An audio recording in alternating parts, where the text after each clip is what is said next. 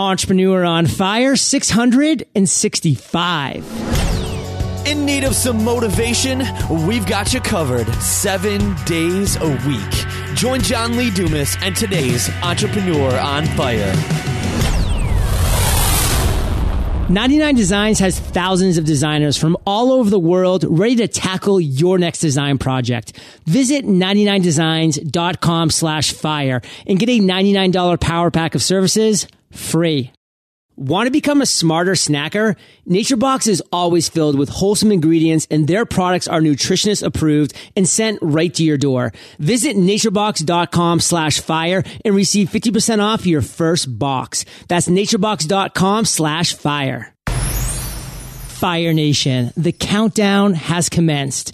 John Lee Dumas is here, and I am fired up to bring you our feature guest today, Seth Goldstein. Seth, are you prepared to ignite? I'm so prepared. I'm excited. yes. Thanks for having me here. My pleasure. For 20 years, Fire Nation, Seth has been a serial entrepreneur and angel investor. He recently wrote the definitive guide to raising money at thesecretofraisingmoney.com.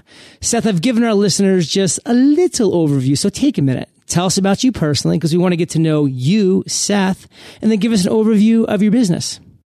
I'm 43. I started my first uh, company when I got out of college um, in uh, CD-ROM and multimedia in 1993.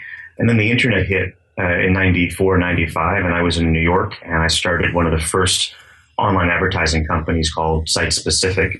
And we built some early uh, websites and um, online advertising campaigns for brands like AT&T and Duracell and Travelocity and I sold that business in 1997 to a publicly traded company called CKS Group uh, that was based out here in California. And then from 98 to 2001, I was the first entrepreneur in residence at Flatiron Capital, uh, Flatiron Partners in New York City. Um, really one of the first pure internet venture capital firms, uh, led by Fred Wilson, um, who's become a, um, a wonderful mentor of mine. I think a mentor to a lot of people as one of the greatest um, venture capitalist investors, um, at least of our recent time, um, uh, having invested in companies like Twitter and Zynga most recently. So I got experience on both sides of the table pretty early um, as a 20 something entrepreneur and then as a, a venture capitalist. And um, since then, um, over the last 15 years, I've started uh, and invested in um, I started half dozen companies myself, and I've invested in many, many more. And um, you know, more recently, I've wanted to bring that experience to bear for the benefit uh, of other entrepreneurs who may not have had as experience um, raising money from investors, from angels, from venture capitalists, and trying to give um, give something back to the community in terms of helping people understand what really goes on um, in the mind of investors when they're looking at an opportunity. Well, Seth, I can tell you for Fire Nation, it is a huge question mark, which is why I'm really excited to be having you here today. I mean, you have written the definitive guide to raising money and you're a venture capitalist with a lot of success, angel investor galore. I mean, really excited to just kind of get into your brain and, and, figure out, you know, what these listeners, our listeners, Fire Nation needs to do if they want to go in that direction. And so really excited to dive into that. But before we do, Seth, we always start Entrepreneur on Fire off with a success quote to really get that motivational ball rolling. So take it away. There's so many of them. I, I think one of the ones that um, I think I've been meditating on recently is just anything worth doing is worth doing badly. I think it was Chesterton uh, that said that, um, or some version of it. And um, I think it relates to any startup venture, it relates to any new product, which is um, you've really got to get it out there. And particularly in this day and age where the costs of launching a product and reaching people are so low compared to what they used to be it used to take millions of dollars to build a product and reach an audience for the first time. And now, you know, whether it's um, a website or an app, um, at least in the technology space, um, you can build something and get feedback very, very quickly. And so there's really no reason to wait. I think one of the the enemies of entrepreneurship is perfectionism, right? And you know, the perfect is the enemy of the good. So the question is, um, how quickly can you get something out that's good enough? Um, Reid Hoffman is a great entrepreneur and investor uh, and founded uh, LinkedIn. had a great quote saying, um, "If you're not embarrassed by your first beta, then you've waited too long."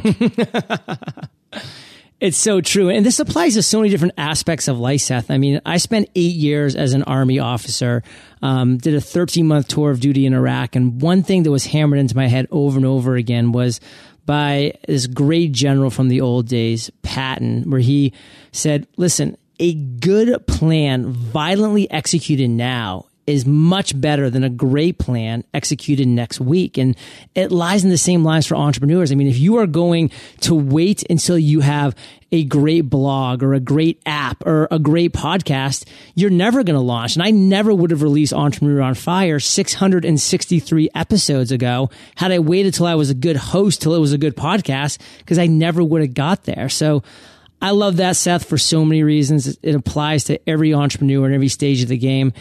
And now let's turn the spotlight to you, Seth. And, you know, you've had incredible success and we're going to dive into some specifics of that.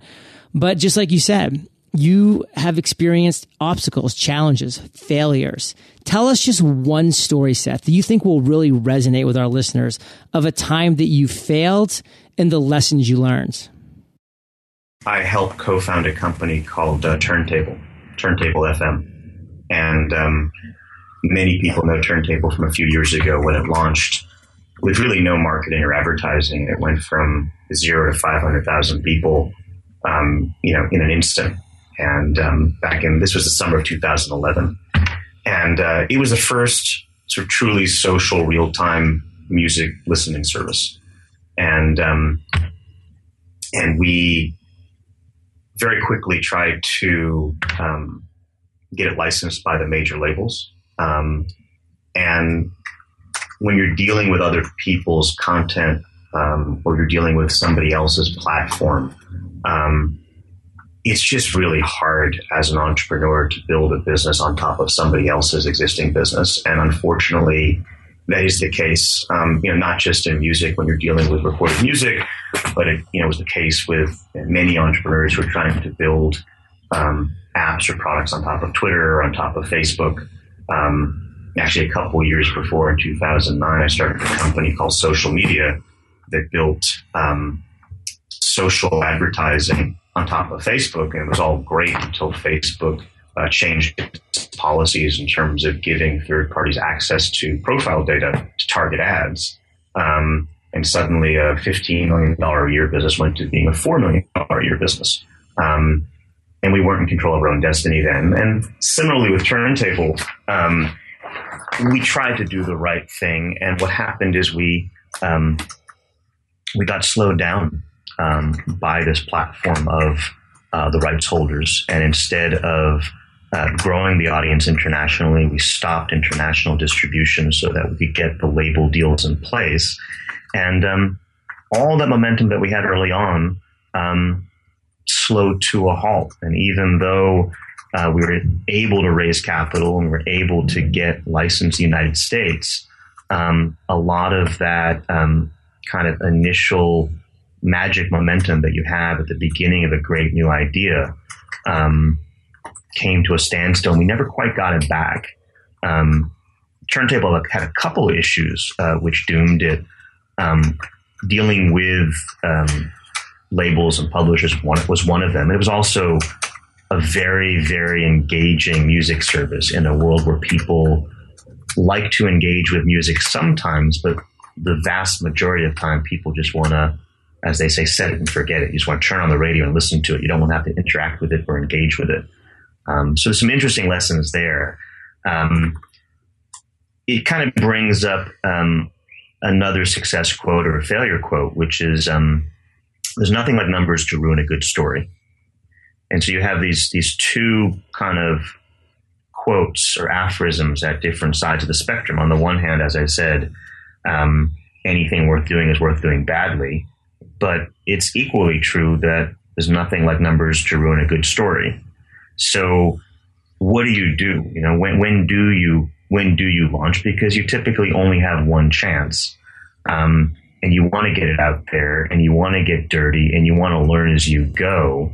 But at the same time, ironically, easiest to raise money when you haven't launched, right? When it's just a concept because, um, you know, the future is your oyster. You can tell whatever story you want because it's not going to be tempered by the reality of how you're actually doing. So, Seth, I mean, those stories, those failures, I mean, that's what entrepreneurs just need to realize. That's part of the process. That's why when you can control your own destiny, own your own destiny, you want to. It's not always going to be possible, but to the extent that you can, you do want that. And, and Seth, I just want to, to flip to another story because you're such a good storyteller. I mean, you're taking us there and you're giving us these real examples. But this time, let's go to the other end of the spectrum and talk about an aha moment, a light bulb that went off where this time something just clicked and it worked. Share with us that story, Seth. And then, of course, how you took that idea and turned it into success. The dot com bubble had crashed, you know, the year before. Uh, I had been a venture capitalist. It was a really sad time to be in the technology and interest, right. internet space. Um, I was involved with some really high flying companies that you know, crashed and burned because they ran out of cash because the public markets had shut down. And um, I was looking at actually going to business school. Um, and I had my application all done. I gotten accepted. Um, I was going to go to Columbia, where I went as an undergrad in New York. And um, meanwhile, um, I was also a pathological entrepreneur, and so I had uh, this idea for a a new kind of research company called Majestic Research, that would take uh, internet data um, and interpret it for hedge funds. Because what I learned was the only people that were making money at the time were hedge funds because they knew how to bet on things going down. And it was fascinating to me because I only knew how to invest in things that were going up. Um, and uh, I remember at that period, I was sort of debating whether or not to, to go to business school because I didn't think I'd have too many chances after that, I was getting a little bit long in the tooth. And um, at the same time, I had access to uh, uh, some databases, including ComScore, um, from uh, the investment that we had made at Flatiron, where I was looking at some really interesting research um, about user behavior across their million person panel and looking to correlate that with, for example, Amazon's revenue during the quarter, because these these companies can't say anything during the quarter except you know when they have their earnings call, and yet there's so much data bleeding out of the internet that helps you understand um, what people are doing online. And so if you're looking over the shoulder of enough people in terms of a panel, then maybe you can extrapolate from that um, how, for example, the revenue is trending for Amazon this month versus last month. So, to make a long story short, um, I started going and just networking among some funds in New York and showing them this uh, idea that I had. And uh, I walked in and said, "Okay, I'm going to, you know, offer this as a service for three thousand dollars a month." Um, I had no idea how to price it, but I figured, well, you know, it was a good, uh, it was a good number. It made sense. Um, it was a good subscription uh, research business. I went to the first one and they said, great, we'll take it.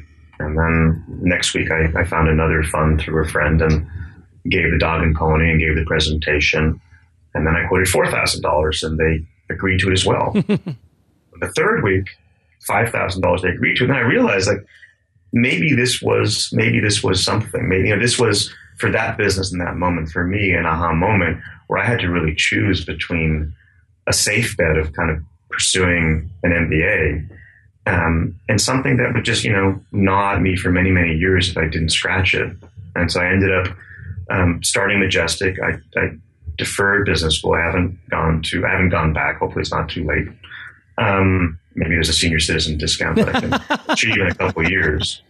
Um, but I, I, ended up building Majestic and it, it became a, a really wonderful business. We, by the end, we were doing uh, 35, 40 million dollars a year. We had uh, 200 clients, mostly hedge funds, paying $200,000 a year. And we sold it in 2010 for uh, about 70, 75 million dollars all in. Um, but it was that, it was that moment for me early on where, you know, it's so hard because you, you, you want to, you have to be confident. You have to be a believer in what you're doing. Um, but you also, you know, you can't drink the Kool Aid too much. And so divining, you know, signal from noise in terms of early success metrics um, is, is so important. I love that phrase, signal from noise. And it just really explains what so many people get caught up in that actual noise and they get caught up in that own Kool-Aid that they're brewing themselves. But what are those signals really saying? And so something I do kind of want to jump on because I'm curious if you still feel the same way. You made the comment that, you know, should you take the safe bet and go to MBA school? And me personally, this is having been to law school, never having been to MBA school, but I'm just kind of wondering, would you still in today 2014 consider that a safe bet um, mba school? Or would you consider it more of a safe bet to, to start kind of gnashing your teeth on something right now in the entrepreneurial world as opposed to spending a couple years just studying? I mean what, what are your thoughts on that? Safe is, is, is misguided. Um, I, I, think when you're an entrepreneur um, and you're in a startup mode um, you're creating culture, you're creating routines, you're creating your own schedule constantly. You're creating um, an environment for, for yourself and other people to succeed. And I always talk about how I think entrepreneurs and leaders in general um, have to be able to believe something before they see it. Right? You have this conviction, you have this image in your mind of a solution to a problem that's getting worse. And not everybody actually very few people probably see that solution because if they did, it would have already been solved, right? And so you're it, it is a little messianic. Right? it is you know quasi religious because you have to have that belief and that fervor. Um, and you know you're you're seeing into the future, and you're you're not just seeing into it. You're you're you're creating it as you go. Um, and that's what it's like being an entrepreneur. And when you go to school, whether it's for an MBA or for a law degree or for something else, um, you're deciding on something very different. You're, you're, you're giving into somebody else's schedule. You're giving into somebody else's curriculum. You're um, uh, kind of sublimating your, your own um, initiative and your own um, control to um, to get somebody else's degree. Um, there are times that works really well for people, but I think um, you know for people who are um, fundamentally entrepreneurs and need to um, work in a environment that they create from scratch, um, you know, it's maybe it's not about safe or unsafe. It's just about you know being able to breathe. A lot of people can't breathe in a um, it's very hard to go back looking for somebody else once you look mm-hmm. for yourself. That is the truth, Seth. And you've made millions of choices throughout your life, as has every single listener, myself included. I mean, that's what we do as humans. We make choices every single minute of every single day. And your choices, Seth, have led you to this exact moment right here, right now. And on that note, share with Fire Nation the one thing that just has you most fired up right now building something really special um, with his team that I have here in San Francisco uh, called Crossfader.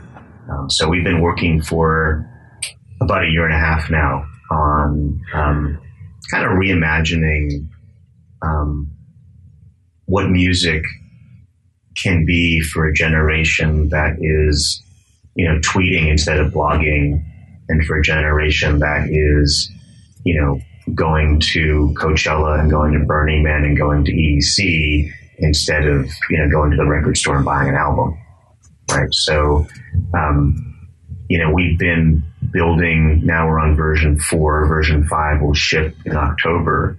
Crossfader is a DJ app. It allows anybody to DJ. It's like Instagram for music. Oh, cool! So anybody can use it to um, DJ a party. Um, DJ alone, DJ in a dorm room, um, but you don't have to have fancy equipment. Um, you don't have to have hardware. Um, you don't have to have a desktop. You just have your iPhone. And so suddenly anybody can DJ just like Instagram allowed anybody to become a photographer. Right. Tumblr allowed anybody to become a blogger.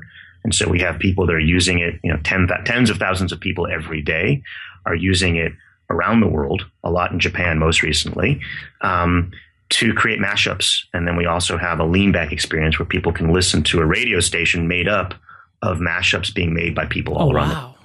And so it's kind of like an electronic drum circle. And it's wonderful. Um, it's something we all feel very, very passionately about. Um, it brings a lot of joy um, to the people that use it. And um, it's just something that's meaningful that we believe in and, and um, just has us all really fired up. What I love about it is, let's be frank, the life of every party is the music. And if you're not going to have good music, the actual heart and soul of that party is going to wither away a little bit there. And sounds like Crossfade brings the heat or brings the fire. It allows somebody to, to be a star of that party by adding some value to it. Huge, you know, dopamine lift Huge. when you know when when you're you know when you're using Crossfader and you start to see people dancing to stuff that you're doing. Right.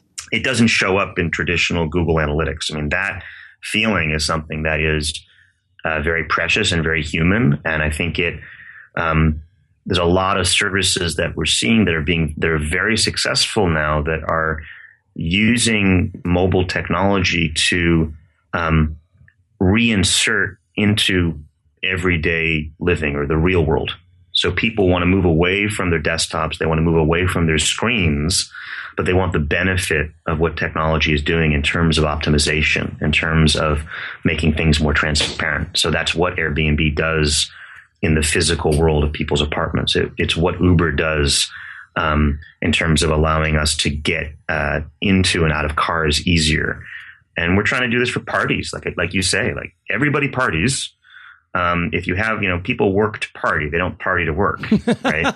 and the reality is, there's only so many clubs and there's only so many DJs, but everybody wants to to dance and party and drink with friends whenever they can. And so we think we're building a platform that will enable this on a massive connected scale, not to take people away from the real world so that they're listening, you know, to their headphones, but to actually get them away from their headphones so they can re-experience what it's like to be with real people, you know, having fun dancing. The point that you make, Seth, that I think is so powerful that I really want to stay on for a second here is that if you can make somebody feel good about how you're making them feel good, you have something there. And for instance, you are able to make something which is crossfade, which is now making the people that use it well feel good when they see people dancing and they're enjoying the music that that person utilizing that app is doing. And you know, another example of that is just last night. I got this new app like a week ago where I can just stick a pin into my steak. And then I say, Hey, Kate, how do you want your steak cooked? I'm horrible at barbecuing, but how do you want your steak cooked? She's like, medium. I did my little iPhone app, set it to medium. The timer went off when the steak was medium and I served her the best steak she's had in forever. And it made me feel amazing. You better believe I'm going to tell my friends about that and I'm going to use it some more. It is an incredibly worthwhile app because of how it makes me feel. I mean, so it's, it's such a great example of to that app maker or to the Apple store, you just look like one download. Right right? They don't know the the level of joy and and the kind of emotional connection and the nutritional connection that you just forged around that, right? Um, and that I think that's what's missing in a world where all we look at are um, engagement and retention and click through rates and impressions and downloads. Um, some are worth more than others, right? Some experiences that we have, not all clicks are equal. You know, not all downloads are equal. Not all sessions are equal. And so I think it's really important um, not just to fall into the trap of, okay, you know, um, what are the metrics? What are the analytics? Um, what do I got to do to get, you know, to raise money? But um, to really focus in on on that sort of peak experience that that you and only you with your product or your vision can enable, um, and just go really deep there. Uh, was a great um, short essay that Paul Graham wrote a couple, I think, last year about essentially like do things that don't scale. Yes. Like, you know, for, for startups, you know, that you, I think Airbnb, you know, took pictures of, you know, every, you know, they went and took pictures of every single apartment themselves to make it look good. Right. Um, there are a lot of companies early on, the, the, the ones that end up doing best are the ones that um, somehow manage to maintain personality and quirkiness you know, Zappos was wonderful at this, right? There's, there's, there's just companies that, or even, you know, companies, you know, internet companies or just companies in your neighborhood that just do something that make it feel like they care a little bit more. Um, and they're not being ruled totally by the number crunchers. Well, I love that, that all downloads are not equal because obviously my download was just a one click for that app. But now we're talking about it in front of a podcast that got downloaded 829,000 times last month. So that obviously download of mine was a little more than just one, the power of it. So Seth, we're about to enter the lightning rounds. But before we do, let's take a minute to thank our sponsors. I was chatting with a good friend of mine the other day about nutrition. He was convinced that in order to be in great shape, you had to focus most of your attention on your workout routine. I disagree with them, stating that I believe that 80% of staying in fit has to do with the types of foods you're putting into your body. To give an example, I brought up some of my old snacking habits, which included snacks with high fructose corn syrup and trans fats. Well, with the help of NatureBox, I've completely changed the way that I snack without forfeiting convenience or taste. NatureBox offers a variety of delicious snacks like the cranberry almond bites and the whole wheat figgy bars delivered for free straight to your door. Plus, they have strict quality standards, which means no high fructose corn syrup, no partially hydrogenated oils, no trans fats, no artificial sweeteners, no artificial flavors, no artificial colors. Visit naturebox.com slash fire to receive 50% off your first box, Fire Nation. That's naturebox.com slash fire. Dedication, passion, and pride. Three words that describe entrepreneurs. Yes, and also soldiers. When you get both at once, sweetness follows. At least in the story we heard about Ryan Classy. At the age of 22, Ryan worked 10 to 12 hour days on Colorado Air Force Base, yet he still found time to create a new company classy toffee during the late nights. The company creates fantastic tasting toffee, and for every box he sells, Ryan ships a box to an American soldier stationed overseas absolutely free pretty inspiring, right? Ryan didn't have a ton of extra time or money to spend on design, but he was able to get a quality logo at a great price at 99 Designs. His logo makes a strong visual impact. For small business owners like Ryan, 99 Designs is the perfect design partner for everything from logo design to packaging. Ready to start your own success story? Visit 99designs.com slash fire and get a $99 power pack of services for free. Seth, welcome to the lightning rounds where you get to share incredible resources and mind blowing answers. What was holding you back from becoming an entrepreneur? Nothing. I was my mother was an entrepreneur. I was an entrepreneur from from the from as long as I can remember. I was always always hustling. Um, I was always um, uh, you know thinking about um, business opportunities. I started selling kites when I was seven years old in Cape Cod. I took my first, uh, went to startup camp, you know, for a week when I was uh, in ninth grade. Um, and again, for me, it's it's less of a choice, and it's more of just a, it's just part of my character, my personality. I, I, love risk, and I love to. Um, I feel this, you know, it's almost artistic. This need to create something that doesn't exist. Seth, what's the best advice you've ever received? One of my first investors in 1995, uh, he was uh, the CEO of a publicly traded company in Texas. Uh, he was a Vietnam vet. His name was Larry Franklin, and the company was Harte-Hanks. And he had to be about 55, and I was probably 25. And I remember going with him to the God, was that hotel in Manhattan on Park Avenue and something? Um, the uh, the Waldorf, of course, and um, and he said, Seth, delegate, don't abdicate. And um, it's something uh, as an entrepreneur I've I've thought of and I've struggled with for many many years, which is um, in order to scale an organization, you have to delegate. You have to create uh, an organization that's bigger than just you. But if you don't stay connected to the team and you just hand things over, um, they're not going to know, they're not going to be able to read your mind. They're not going to do it the way that, that you might have. So you have to stay engaged. You have to teach people, um, but that there is a difference between delegation and abdication. Um, and it can be a very, very thin line. Absolutely. Abdication to abandon, to relinquish, not the priority, Fire Nation. So, Seth, share one of your personal habits that you believe contributes to your success. I've been painting a lot, and uh, it's something I've taken up relatively late in life. I was always interested in the arts, and I was in theater when I was a kid. Uh, and my mother and my brother were um, wonderful artists. Um, they kind of they were so good they scared me away from doing it myself. Right. Um, but what I found is um, just the act of um, taking an hour um, using, you know, in my case, I'm using oil pastels, and I can't do anything else. I can't, you know, I can't use my iPhone because I'll get oil paint all over it. Um, I've gotten good enough when I'm riding my my road bike to you know to text that I you know that's no longer doing it for me the same way. that now I have to do something with my hands It's so filthy and dirty that I just run the risk of ruining my entire phone.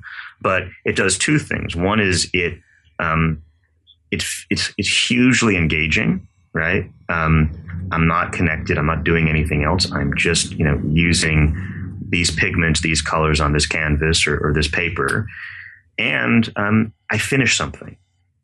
You know, I, I, I, I, don't I don't paint over you know four weeks on one project. I'll do something in one night for an hour, or you know in a morning, and um, it's a wonderful feeling to just finish something that is for you. That's not for somebody else. Um, it's not something I'll go and necessarily have to tweet about. Um, but that feeling of you know in a world where it's not really clear where things begin and where things end and everyone's you know calling at you and everybody wants you for so many different reasons that you can have some kind of artistic process that just allows you to complete something on your own terms um, without alienating anybody else Seth, do you have an internet resource like an Evernote that you're just in love with you can share with our listeners? My Bluetooth speakers. I love these UE Boom. Uh, Logitech bought this company, UE Boom Bluetooth speakers. Um, I've used Jambox, I've used Bose, I've used you know all of them. I've used every single Bluetooth speaker you can imagine. Um, but these are really wonderful, and they they pair, and so you can have one of these cylinders, and then you get another one, and they pair, and they create a huge amount of sound. And um, because of what I do with Crossfader, and because of just the, the music is so important to me, it's kind of like a party in my bag, if not a party in my pocket. I love that. And Fire Nation, you can find the links to this resource and everything we've been chatting about at eofire.com slash Seth Goldstein. And Seth, if you could recommend just one book for our listeners, what would it be? Uh, Strunk and White Elements of Style. It remains like the definitive guide for writing. And uh, in a world where, you know, we like to believe that it's so visual and so interactive and so multimedia. The reality is, um, people are not great writers, and and for whether you're working in Medium or um, Twitter or WordPress, um, knowing how to um, to write tightly, elegantly, uh, to use fewer words, not not more words. Um, I don't know why I came up, but I, I still go back to that book. Love it. Well, Fire Nation, I know that you love audio. So if you haven't already, you can get an amazing audiobook just like this one for free at eofirebook.com. That's eofirebook.com. And Seth, thank you for being just so open and honest with your journey with Fire Nation today. Can you just leave us with a parting piece of guidance? Share the best way that we can connect with you, and then we'll say goodbye. At Seth you know, I guess I share the name with uh, a lot of other great Seths out there, like Seth Rogen and Seth Godin and Seth MacFarlane and, and many Seths that I don't know. Um, but I am at Seth. That's the best way to follow me, to uh, reply to me. Um, I've been using um, Medium recently, which is a great um, publishing yes. platform. So if you go to medium.com slash at Seth, I'm there as well. I've been writing a lot about the future of music. And um, please try Crossfader uh, for your own good, for your own enjoyment, to kick you out of you know whatever doldrum you're in. Um, it's a wonderful, wonderful, wonderful musical experience that's very creative, um, but I think will uh, help everybody in the world. Love it, Seth, and just give us that one parting piece of guidance. You know, if you know exactly where you're going, like why do it? The joy is in the journey. The joy is in figuring it out as you go. And, and as an entrepreneur, to to come up with a big market that you care about and a solution that seems plausible um, and a team that you've you've built real culture with. Um, if all you're doing is just executing like paint by numbers, you know, life's too short. Do something else. Um, I think what's wonderful is is when you figure it out as you go, and it's not so much about discovering it; it's about creating it, and and keep focused on the creative impulse, and be willing to change things, and be willing to create new routines and new rhythms. Um, that's my parting advice. Well, Fire Nation, you are the average of the five people you spend the most time with, and you've been hanging out with Seth and myself. So keep up the heat. And Seth, Fire Nation is well aware. They can find the links to everything that we've been chatting about at eofire.com. Just type Seth in the search bar and his show notes page will pop right up at Seth Crossfader, the app Fire Nation. Go check those out. Follow Seth. It's very worthwhile. And Seth, thank you for being so incredibly generous with your time, your expertise and experience. Fire Nation salutes you and we'll catch you on the flip side. Thanks so much, John. Have a good day. Fire Nation. Podcasting is exploding in 2014, and I share with you the number one reason why and how podcasting can help your business explode its demographic and grow your audience. Join me for our free live podcast workshop every week at podcastersparadise.com. Thank you so much for joining us today on Entrepreneur on Fire. Head on over to eofire.com for full recaps of every show, our amazing blog articles and resources, and just plain fun.